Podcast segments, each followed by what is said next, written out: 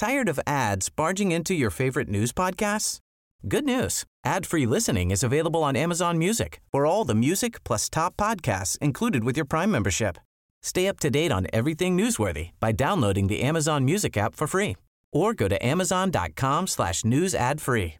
That's amazon.com slash news ad free to catch up on the latest episodes without the ads.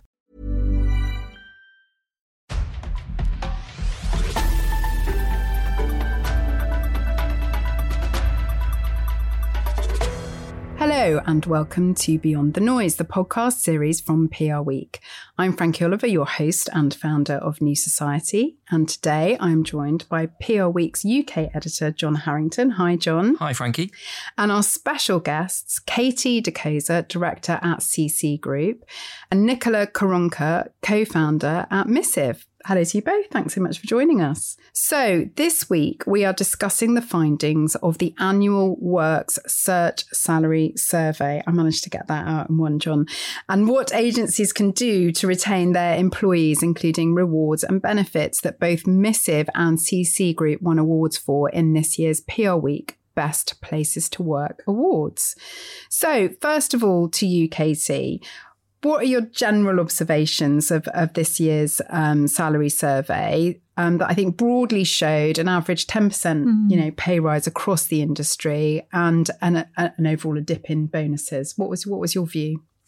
It's a really interesting question. I think first read and face value, that seems okay and that seems fair. But I think then when you really think about how challenging this year has been, and notably the cost of living crisis, um, and specifically in October 2022, when inflation rose to 11.1%, which was a 41 year all time high, perhaps that's not so good.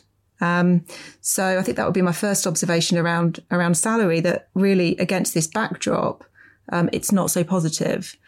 Um, and I think looking at bonuses and this dip that we've seen, it really, I think, for me, tracks against probably the challenging scenario that in-house teams and, and, agencies found themselves in towards the end of last year. Um, and we, we know, you know, what's happened around job roles and redundancies and market challenges. We know that, you know, from an agency perspective, new business certainly started to slow down. So I think in terms of the way that the bonuses dipped, I think that that probably all tracked and made sense to me. Um, but I would also add there, I think the, the really concerning thing for me was the fact that chief executives within agencies fared best out of about out of those communities and those teams. And Some I think punchy bonuses there, weren't there? Really punchy mm. bonuses. And I think, you know, my question would be, does this really feel fair, you know, against a, a cost of living crisis backdrop? Which is definitely adversely affecting um, a certain group of people more than others. And those people are people within the lower end of the earning bracket. So your view in terms of the 10% is possibly that it, it wasn't enough. Also on the sort of backdrop of last year, I think the average growth rate of agencies was 15%. Mm.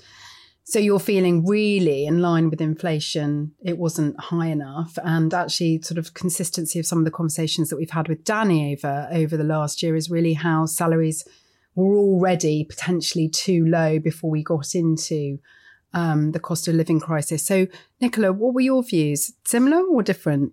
Yeah, I would say broadly similar. And I think you just touched on an interesting point there, which is, you know, historically, the PR industry has not fared as positively as broader marketing disciplines around um, salary. So it, I think it's positive to see that there's been some change. I think a lot of that's probably been pressure from the economy and businesses and uh, you know agencies and, and, businesses have felt like they've had to move. I'm I, am i am not surprised on bonuses. It has been a weaker economic environment, and I think whether you're agency side or businesses facing tighter budgets, um, a lot of organisations that reward bonuses on profit are going to find that challenging last year and, and possibly this year as well. Um, I think, I, I, don't know how CCgroup does it, but I think if you looked across some of the best places to work um, candidates and missive, you know, we reward bonus on personal performance as well as business performance. And that might be a bit more of an inclusive approach and start to uh, challenge some of the the things that you were talking about, Katie, in terms of is this really fair? It's interesting though, isn't it? Because actually, oh, thinking back to the, to the survey, I think it was something like seventy four percent of people that were surveyed said that they were happy with their salary and and it was the highest number that had ever been recorded in the overall survey. Hmm. So even though there's a cost of living crisis, generally maybe on balance people were weighing up what was happening out in the world and actually feeling this feels fair. I think there might be a psychological thing about having a relatively big proportional pay rise because I don't know about you if I get a pay rise that's 10%, even if inflation is 15%, I'm going to think, wow, I've got 10% more money. Do you know what I mean? Maybe there is something, it still something in that healthy. that yeah. it seems better than it is. And we don't necessarily take into account rising costs as much as we should. And that also might reflect the the changes in the market, say from say two years ago to today, which is we've come from this very much employer led market, talent market, where there was a huge amount of movement of people and demanding of high, higher salaries and agencies willing to kind of switch up and increase bands to people feeling, yeah, perhaps a little bit more settled and comfortable with where they are. And looking specifically, because obviously I think pulling out the cost of living crisis is very much around junior mm. staff and entry level um, account execs. What do you think is really the sort of overall average that you think we should be aiming at as an industry in terms of paying that level of graduate coming through? Uh, first and foremost, I think transparency is really important. So I think if everybody talked about it a bit more, then that would probably help that cohort out. Um, well, our entry level salary is twenty six thousand pounds we'd love it to be bigger, but we can't afford to do that at the moment. And I think that comes back to my point about the reputation of PR, what we what we can charge our clients for what we deliver. Uh, there's still work to be done there in terms of how we, you know, it falls into kind of the measurement debate, um, how we value ourselves. And therefore, pass some of these increased business costs. You know, Missive is incur- incurring and bearing. Uh, we gave everybody a discretionary cost of living pay rise out with their promotion. Um, there was mention uh, of a lot of that actually in the in the huge survey. amount, which maybe is why yeah. people feel happy as well about their pay because they feel like they've got this extra reward that comes out with their usual uh, career development. Um, promotion and pay rise um, schemes. Um, obviously, Evie wrote a piece about this recently that one of the biggest um, trends to come out of the report is the continuing and eye watering gender pay gap, um, where women in agencies and across the industry are being paid 24% less than men. Right, we'll take a minute to all take that in, but um, it is an ongoing issue that doesn't seem to be going away. What are we going to do about this? And you know, re- really, what practices do we need to be put in place so that over the next couple of years we see this change? I mean, it's just outrageous. I think it is outrageous. I think um, sort of seeing a female-dominated um, industry where men still very much hold the power in 2023 is, is really concerning, really, really concerning. Um, and Nicola, you started to talk about it already, but I think transparency is is something which just needs to happen more and more. And I feel personally excited about. So if we sort of think back um, to corporate legacies whereby employees were not only discouraged from discussing their salaries, but quite often told that they were banned from doing so within company policies, which pretty sure is illegal. Um, you know, you have to think about why was that? Um, it certainly wasn't to protect those people. It was to protect the companies from the disparity and the inequality that existed with the way people were paid. So I feel excited um, that companies like ours are being very transparent about the salaries that we pay to our employees, to the outside industry, um, and that you know, I'd like to see a future where conversations around salaries are normalized within so businesses. The transparency piece, could you explain that a little in terms of can you actually see what every single person inside the agency is being paid? So, not to that level of detail, but we do publish our bands. So, there are brackets. You know, if you are a JAE within an agency, a junior account exec, you will be paid from this to this. Same for account exec, same for account manager. And that goes up within the organization, right to director. Um, and what that means is that we are objectively looking at individuals and making sure they are paid on the right sliding scale and they know what to expect. Um, and yeah, just back to that normalization piece, if we can encourage people to talk more openly, then my my hope for the future is that the, the culture will shift. Um, I'm going to guess that this is a bigger issue at the senior level than it is at the more junior level, and especially the issues around women having to take time out to have babies, less less less present, as it were, um, and potentially seeming like they're less value to the business. I think some of those trends are still going on. Would you agree, Nicola? Absolutely. I, I, tried to dig out some stats before um, I came here today because there were some brilliant stats around COVID and caring responsibilities in a household. And you had, you know, maybe households with two professional people. And if one of those was a woman, then more caring responsibilities fell to that individual during COVID when they were locked up at home with their families and children and maybe elderly relatives as well. And so this is not a problem that is just associated with PR and communications. This is a, a, a societal problem. And I think we talk a lot about, you know, things like maternity pay, flexible working, and some of the things that we can introduce and, and absolutely should be introducing to support women, support women coming back into the workplace, perhaps after taking some of those breaks. But one of the things I think we don't talk enough about is supporting men as well. And so supporting uh, men in caring roles and for organizations to become more compassionate for the role that fathers need to play in families and enable them to do that with with pride so that women are able to share some of those responsibilities and that load because you know to your point at the beginning the thing that's galling about this stat whilst it's a an issue that affects multiple industries not just PR we're in an industry where more women work in PR so the fact that we just can't get women up to senior positions is just lunacy I think it was more of a trend, much more of a trend inside agencies than it was in house, actually. I think it was a marked difference. Mm. And, you know, that there can be a real issue. And that's something that we touched on with last um, International Women's Day podcast that we did.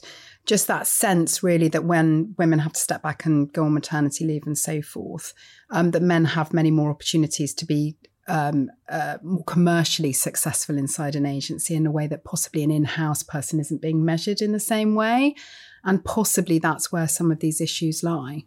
Yeah, I think that's fair. And I think just, I mean, I, I love your point there, Nicola. And I think we, you know, we need to talk about this more, this point about women and unpaid care work, because globally, you're right, it's a societal issue.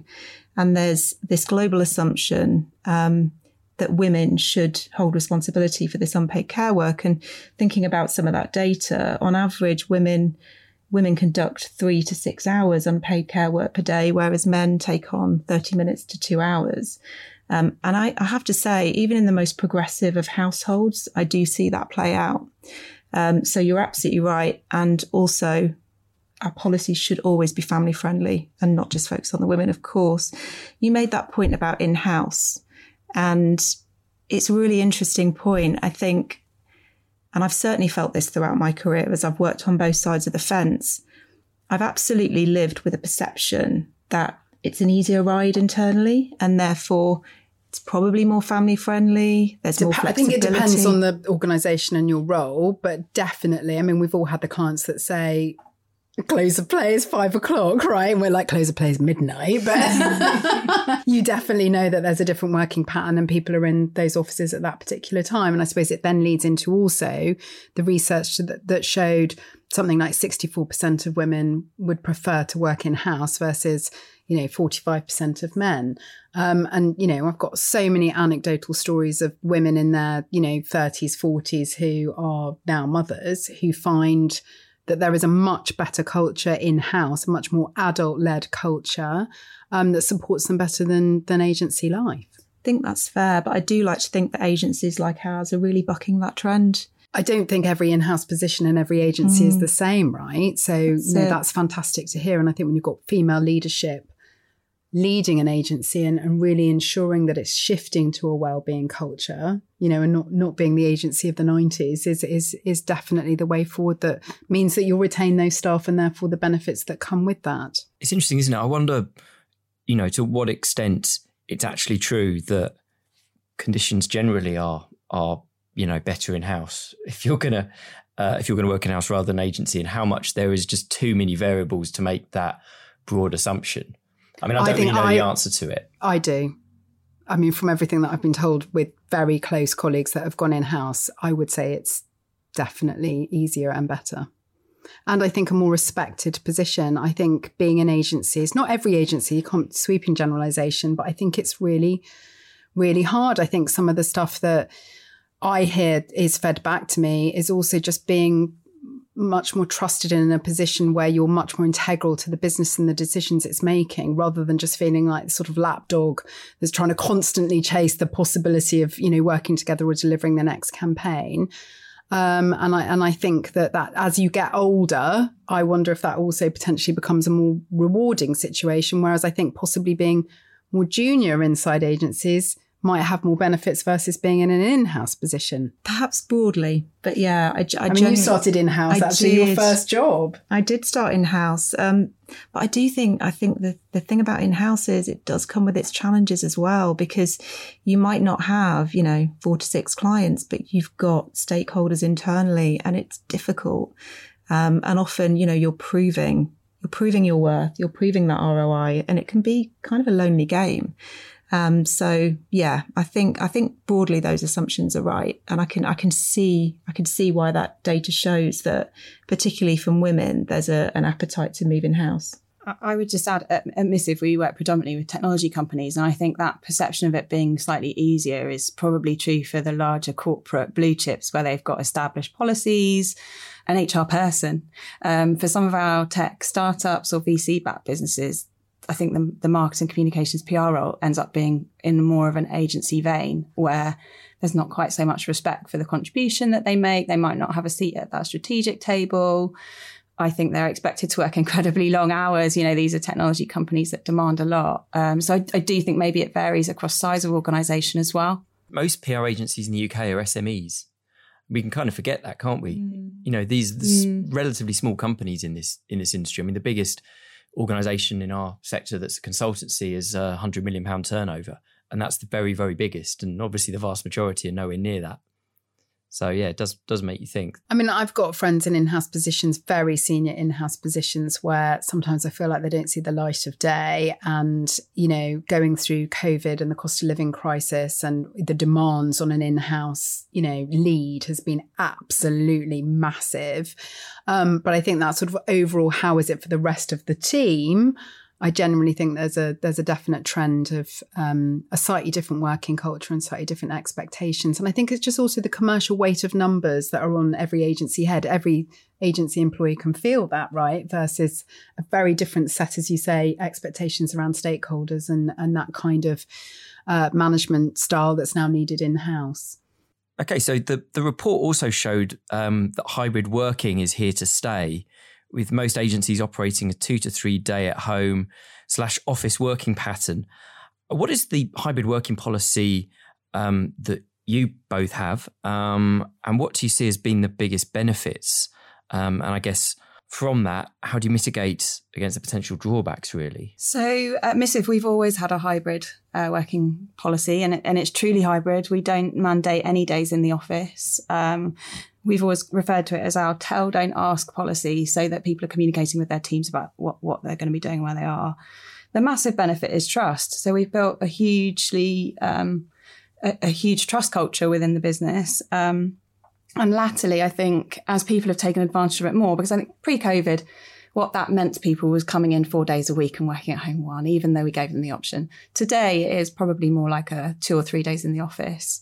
Um, but it's always at their discretion. And but and what that's driving for us is a much more diverse workforce. So yeah, in terms of people with caring responsibilities, that can be really beneficial. But beyond that as well, that we've got good examples of people who have made uh, sort of neurodiverse disclosures to us and who find really busy environments difficult. So commuting in the rush hour is really problematic for them. Um, back to the cost of living crisis, some of our team avoid rush hour so they don't have to pay so much on their travel expenses. So I think the, the, the diversity that it enables in our team has been such a massive win. Um, admittedly, it's it's a more challenging business to run hybrid because you don't have everybody there all the time ready to talk to at the you know first instance that you want to share information with. Um, we've done things like we signpost thriving thursdays to bring people into the office um, encourage them with breakfasts uh, training events social activities that we signal around particular days to encourage people in and then the other thing we've done is invest in collaborative technologies so that hybrid really works. You know, we we make every meeting hybrid if if it's in person as well as dialing people in. We're very very inclusive, um, right down to everybody having their own five hundred pounds technology budget so they can set themselves up at home for success. So it does require a bit more setup and a bit more thoughtful working from the team in terms of that inclusivity, but the benefits definitely outweigh those challenges. Great. And uh, Katie, what's what's CCgroup's approach to hybrid? Similarly, really. So, you know, we've taken that approach of really empowering and trusting our team to work wherever they want to be. Um, and really, you know, to your point, Nick, acknowledging that everybody's individual needs are entirely different. You know, we have some people who want to come in somewhere between three and five days a week and work from the office, but we have some people who want to come in once a month or once every two months.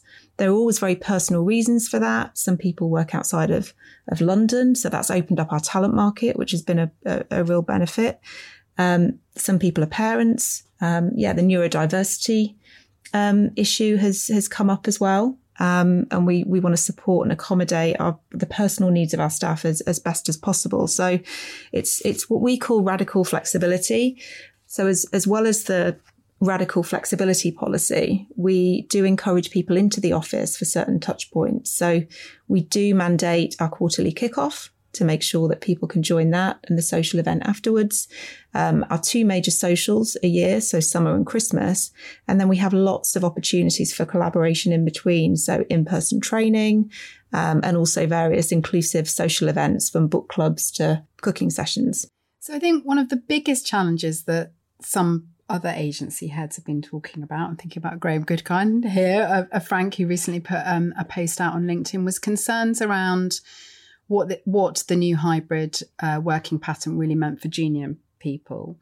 Um, and uh, what that meant for sort of not being there in the corridor to be able to pick up on certain things, be part of the of the team um, experience. Probably when you're doing a big sell in. I also remember the agencies that I've tried to pioneer flexible working in long before we had COVID. And some of the pushback that I had from other senior uh, members of the team was, oh my goodness, what happens if the team aren't there to send out that cuttings email by, you know, quarter past nine in the morning and everything will die and fall apart. Um, so how are you, and also I suppose there's also the pastoral care um, that actually it's easier when you're sitting next to somebody. Say hello to a new era of mental health care. Cerebral is here to help you achieve your mental wellness goals with professional therapy and medication management support. 100% online.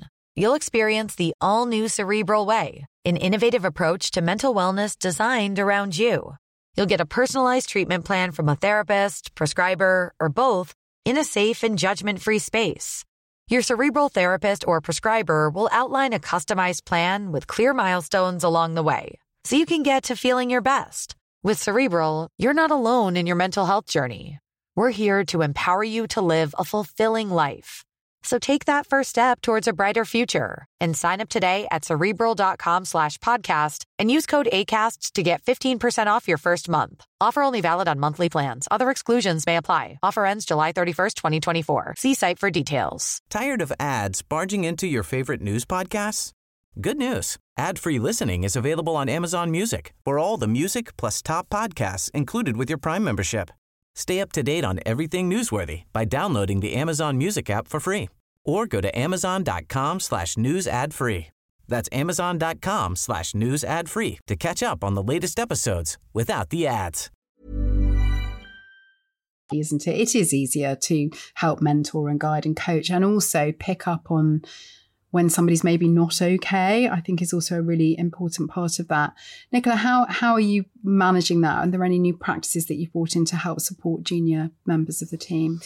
Yeah, so I think there is a little danger and watch out in it's quite an easy conclusion to come to that um, some of these challenges exist, and then I, you know, I would challenge back to say how, how is that impacting on the business and the individuals you are hiring, you know, what's their response? So we have an employee survey where we ask everybody what they want, what and and how they feel about hybrid and what their needs are.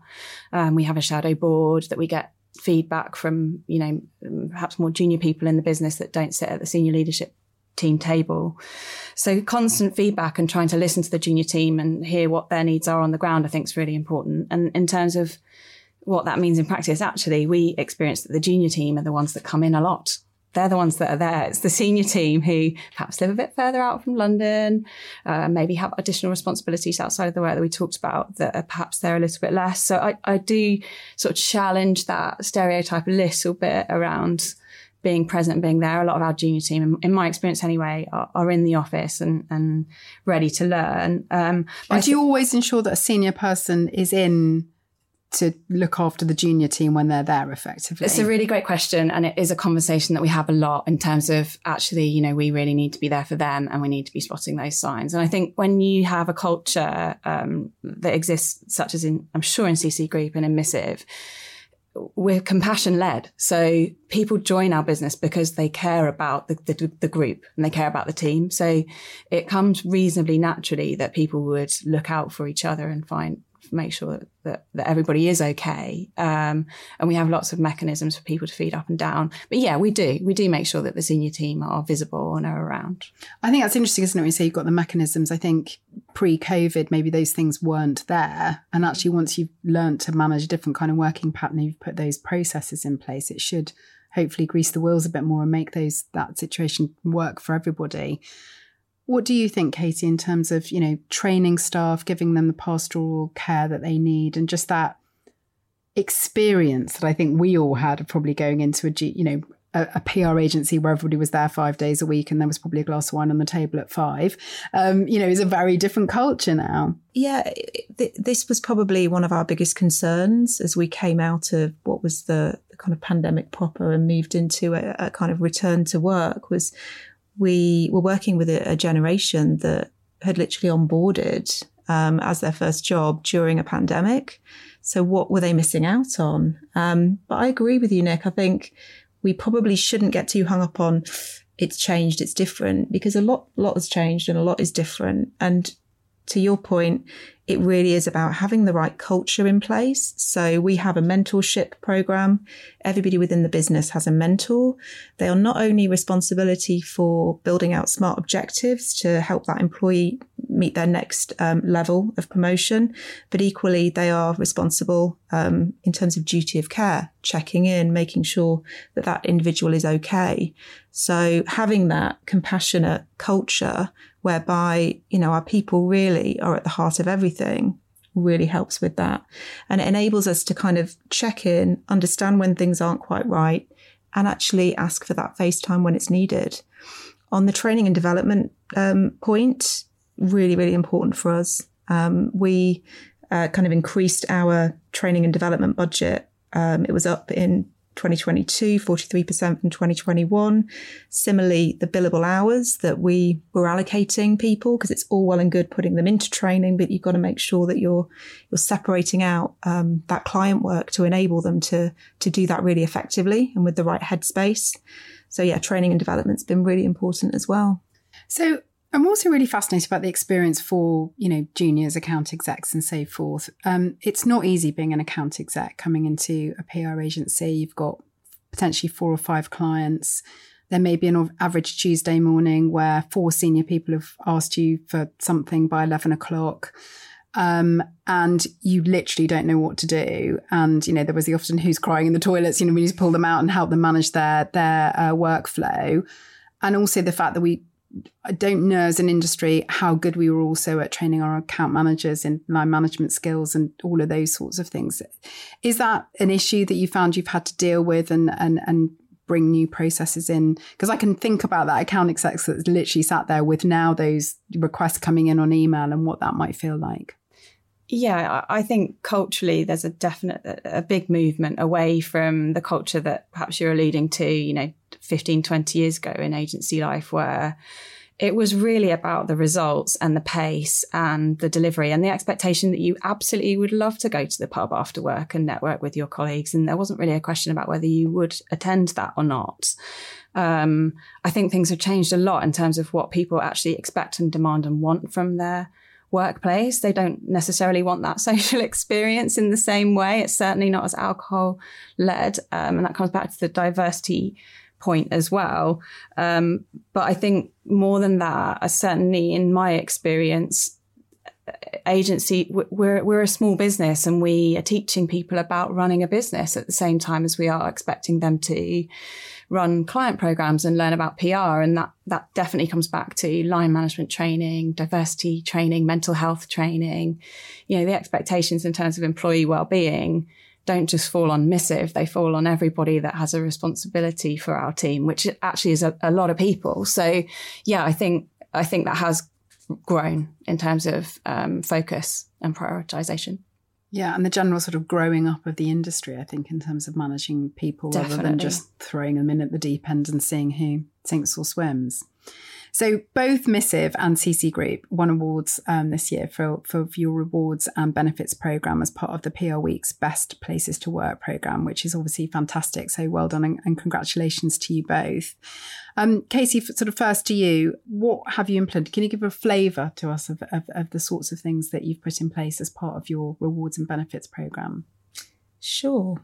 Um, we've done a lot. Um, and I think I think the thing to remember when we think about this category in particular that really attracting and retaining the best people in the industry is absolutely integral to an agency's success.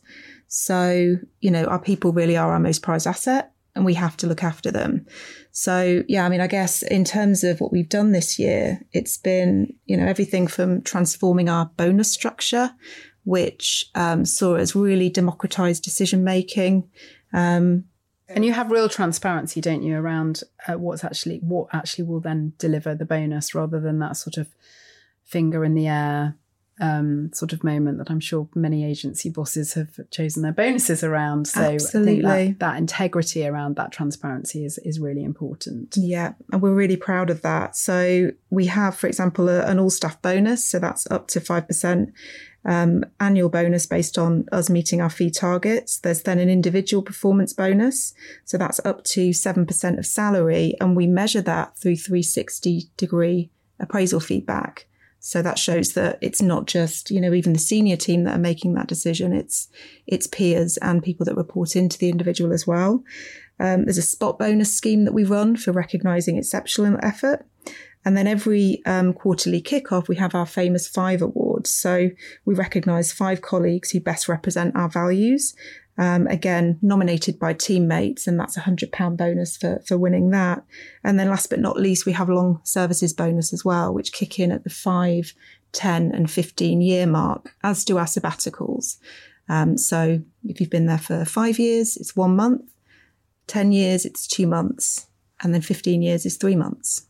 So, around that transparency, therefore, are you being very transparent about the numbers and reporting those back to your teams on a kind of monthly basis at monthly meetings? At quarterly kickoffs, absolutely, quarterly we kickoffs. do. Yeah, we divulge it all. So, we're very, very open and we make sure that, you know, everybody is on that journey and they understand where we're performing. Yes, which is something I've always done, but it's surprising how many agencies still are not doing that, which completely shocks me and throws me every time. Nicola, um, looking at your reward um, and benefits program, could you give us a bit of a highlight of some of the things that are included? Yeah, so our ambition uh, was uh, is sort of centered around absolute parity. So uh, we offer a rewards and benefits program that benefits everybody and really tries its best to cater to individual aspirations and needs. Um, and we have a real breadth as well, and that comes back to the point that I made earlier around attracting a diverse workforce and recognizing that not everyone's motivated by the same thing. So I think in the last twelve months we have found basic pay has been incredibly important, and people, uh, new candidates, and our existing team are demanding uh, high levels of basic pay, which we've met because of the working conditions. But you know, out with um, that, we we try and make our rewards and benefits package really inclusive. So um, anything from um, ring fencing a thousand pounds annual training budget for everybody and enc- encouraging every team member to get involved in how that's allocated and spent. Um, I talked about our tech and wellbeing allowance that everybody gets, and we contribute to phone bills. We have equal maternity and paternity policies and extended family leave. Um, we have unlimited bereavement leave. Um, we invest in mental health training across the team and make that available to everybody, including health insurance and, and policies and stuff like that. Um, the biggest rewards uh, that that we get cited from our team survey in terms of the most valued reward is actually our employee holiday, um, which we're going on later this month. It's an annual um, away trip where we we don't do a big company presentation. We don't we don't ask everybody to workshop our strategy. We literally just go for three days to spend time together and connect as a team. And I think m- maybe I should have mentioned it earlier in terms of ways well, no, to I did build read a it in your around entry, and I was thinking, like last year you went to Mykonos, and this year you're going to Mont Blanc, and I thought quite different holidays. this Is where everyone, be- all of them begin with an M? That's right. Yes, I remember this. The Missive Massive. So we've run it since uh, our inception and everybody loves it. We consistently get feedback that if we drop any benefit, it cannot be that. And, you know, the kit list just got published last week because we're going in two weeks. Everybody's really excited. And it's because we just invest in being together. And how many days is it?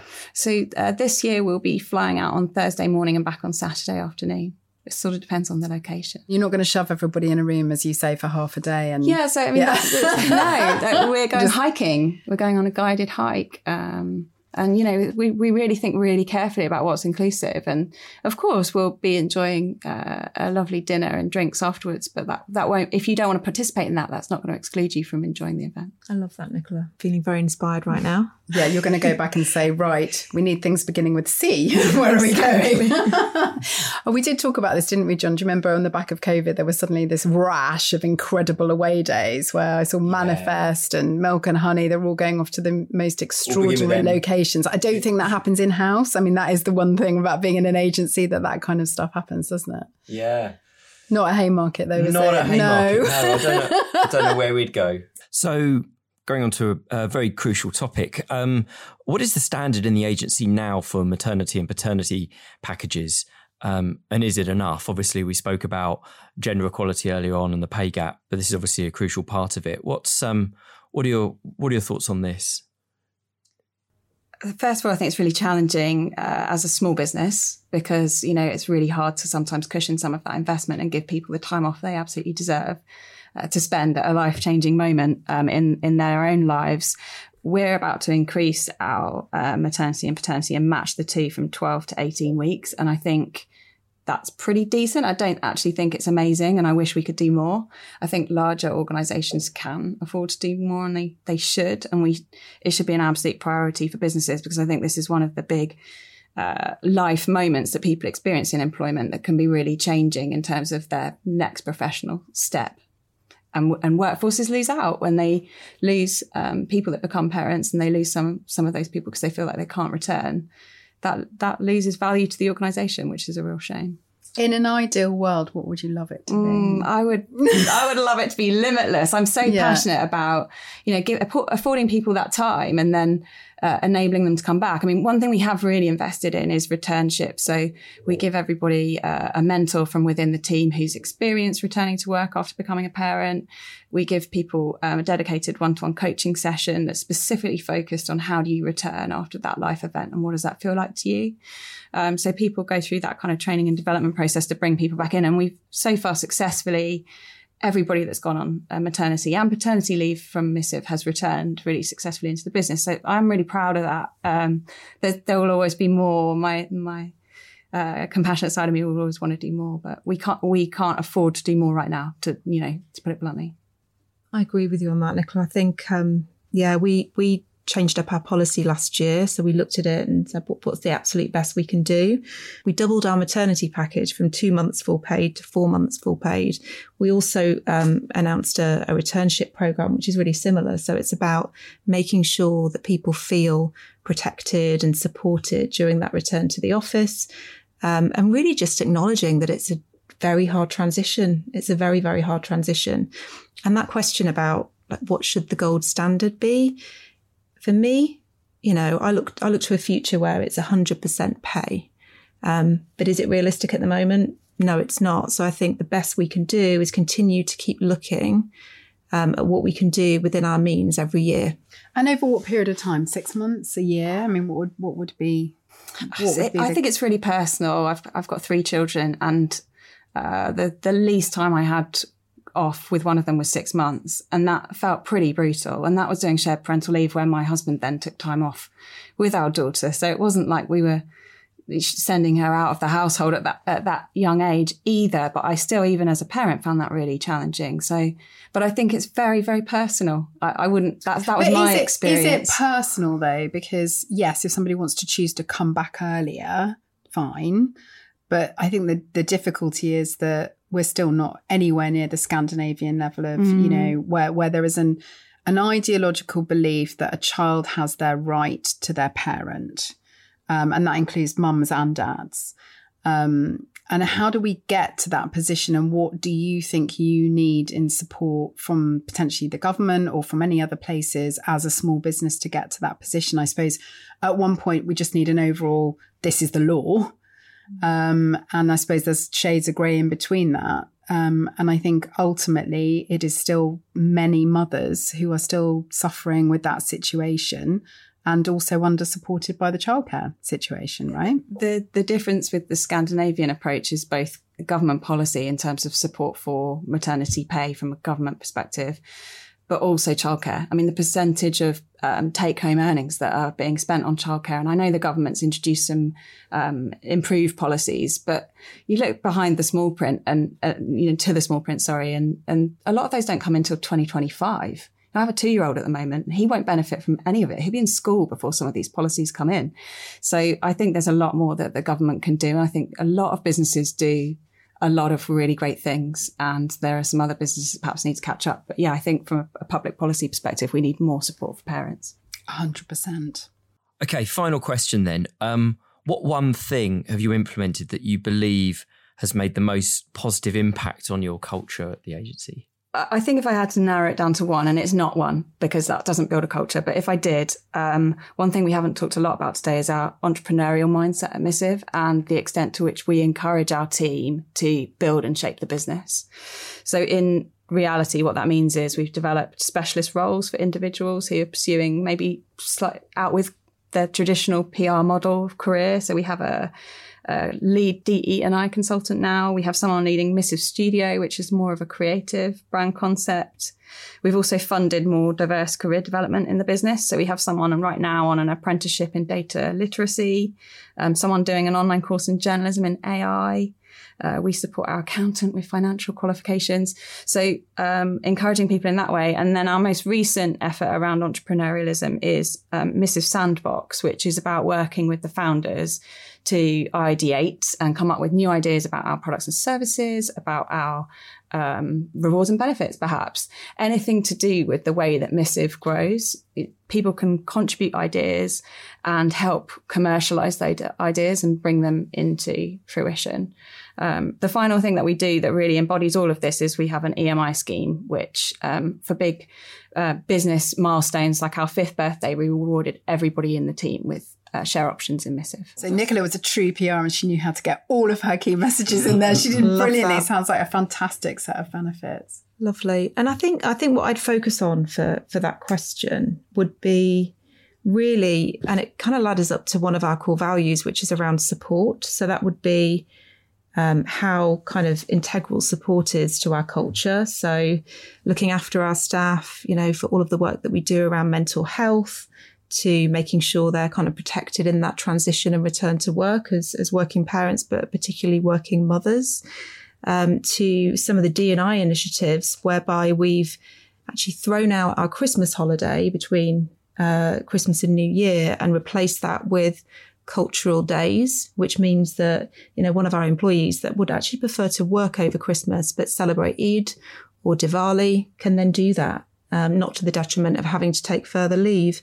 Um, and then just on that sort of supportive note and thinking about this year in particular, I think we're really proud of our cost of living support. So in October, we introduced a support package, um, which was a £500 payment for everyone earning under 45k or less, tax-free grocery vouchers for everyone earning um, 60k or less, um, but also um, the fact that you know our salaries were increased by 19% overall throughout the year, but actually 21% for CC groupies who were earning less than 70k. So just thinking about what the individual really, really need within our organization. And then beyond that financial support around cost of living, um, we had a fantastic financial resilience training session, which I'd really um, encourage anybody to get involved in with a company called Wealthbright, where we were educated um, on personal finance. We got we got into some brilliant topics and issues like um, the pension gender gap.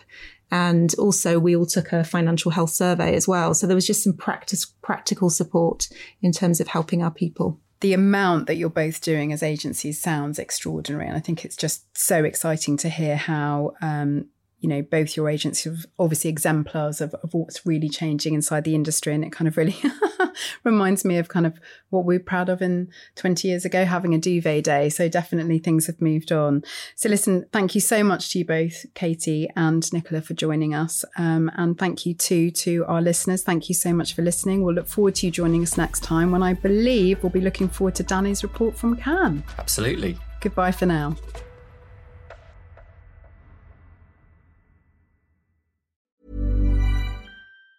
Tired of ads barging into your favorite news podcasts? Good news. Ad-free listening is available on Amazon Music for all the music plus top podcasts included with your Prime membership. Stay up to date on everything newsworthy by downloading the Amazon Music app for free or go to amazon.com slash news ad free. That's amazon.com slash news ad free to catch up on the latest episodes without the ads.